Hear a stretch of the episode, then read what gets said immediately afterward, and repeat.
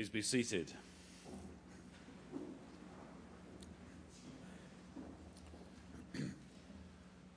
During our parish weekend up at Kanuga, Martha Stern asked many of us who were there how we got there, how we came to be there, how we came to be anywhere, actually.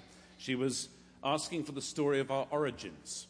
She was asking for stories like how our parents met, how we came to be. And I realized there were important parts of my story that I didn't know. I didn't know how my parents met. So as soon as we got back to Atlanta, I called and asked. And I learned they'd been set up by a cousin of my mother's to go to a dance, uh, some sort of hunt dance, you know, black tie job. And they met on what is essentially a blind date under the clock at Waterloo Station. I mean, just straight out of the movies, you know.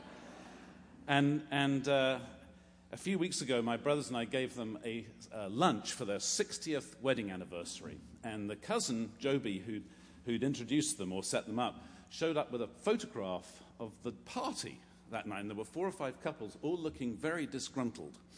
And she, ex- she explained that they had just come back from dancing and that all the drinks had been cleared while they were gone. You know? so it's, it's uh, our stories of where we come from are often uh, fun and can be important. And how we got here tells us something about our context and usually reminds us that we're here by grace uh, rather than by own, own, our own efforts. Some years ago, I did a fair amount of work in, in uh, family systems theory of a man called Murray Bowen. It's really good stuff. Bowen began studying the families of people with schizophrenia, and he noticed that frequently there were patterns in these families that recurred generation after generation and he began to develop a theory of what is called multi generational family process. And one of the aspects to exploring his theories, which often applies well to churches and other communities uh, as well as to families, one of the aspects of this work involved digging into all the stories we can find about the family into which we were born and look for patterns.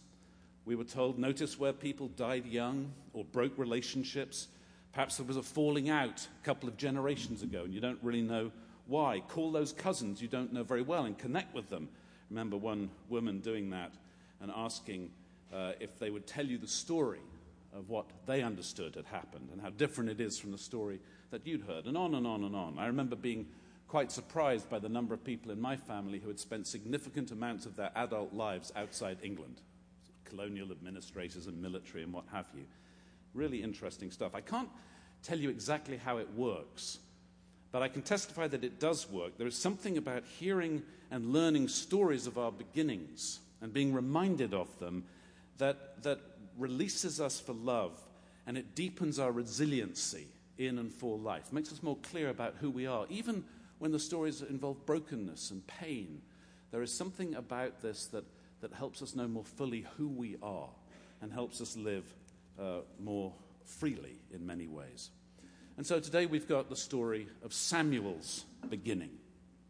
Samuel was a prophet of great renown who preserved the identity of Israel after their defeat at the hands of the Philistines. And then in time, he really was a kingmaker. He anointed both Saul and David. He was a child of sorrow and a child of great fidelity. His father was Elkanah, who had two wives, not a model usually held up as biblical family values, but nonetheless, nonetheless, one was called Penina and the other Hannah.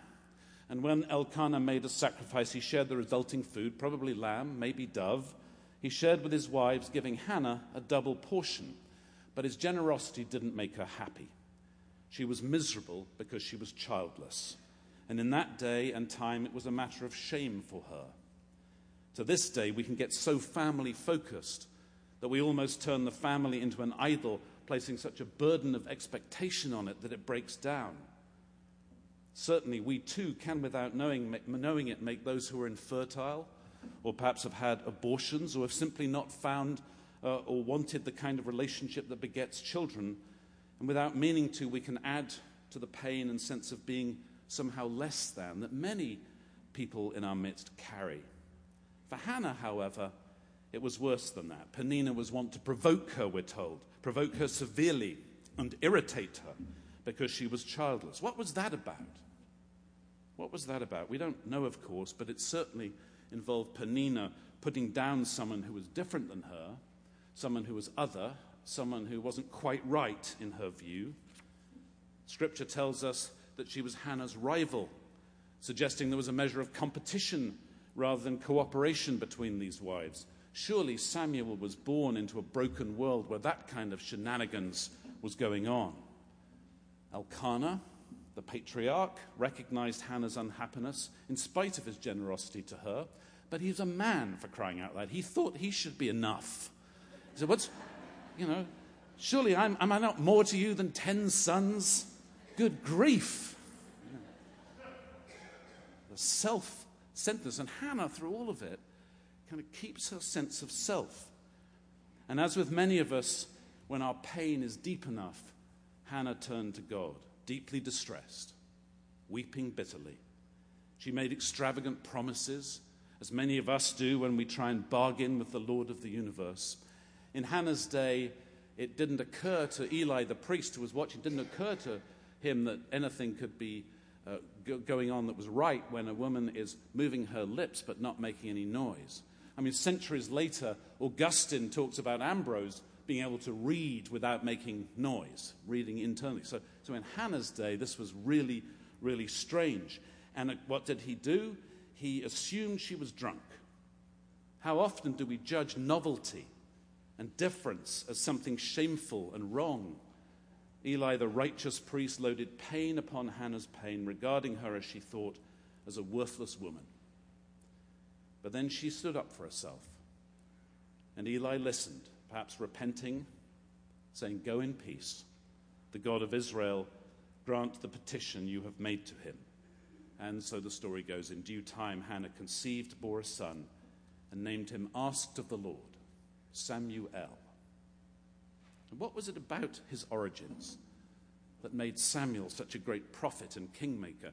Maybe it comes down to being able to trust God wholeheartedly in the face of adversity, something he learned from his mother, even as he was raised under Eli's watchful eye. Whatever it was, we know that origin stories are important.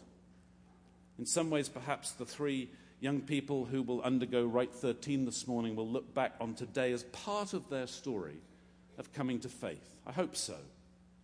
Perhaps the new members who will uh, commit to the fundamental spiritual practices of prayer and worship serving others, practicing generosity through sustained and sustaining giving.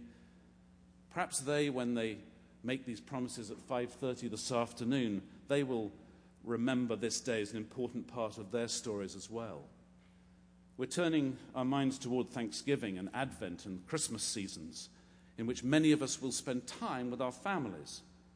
Consider making a spiritual practice of listening and telling the stories of your family. Bring secrets into the light. Ask questions. Connect or reconnect with people from whom you might have become distant. Just a telephone call, a note. And if you see if you don't head into the new year with a kind of holy confidence about who you are and what you are about.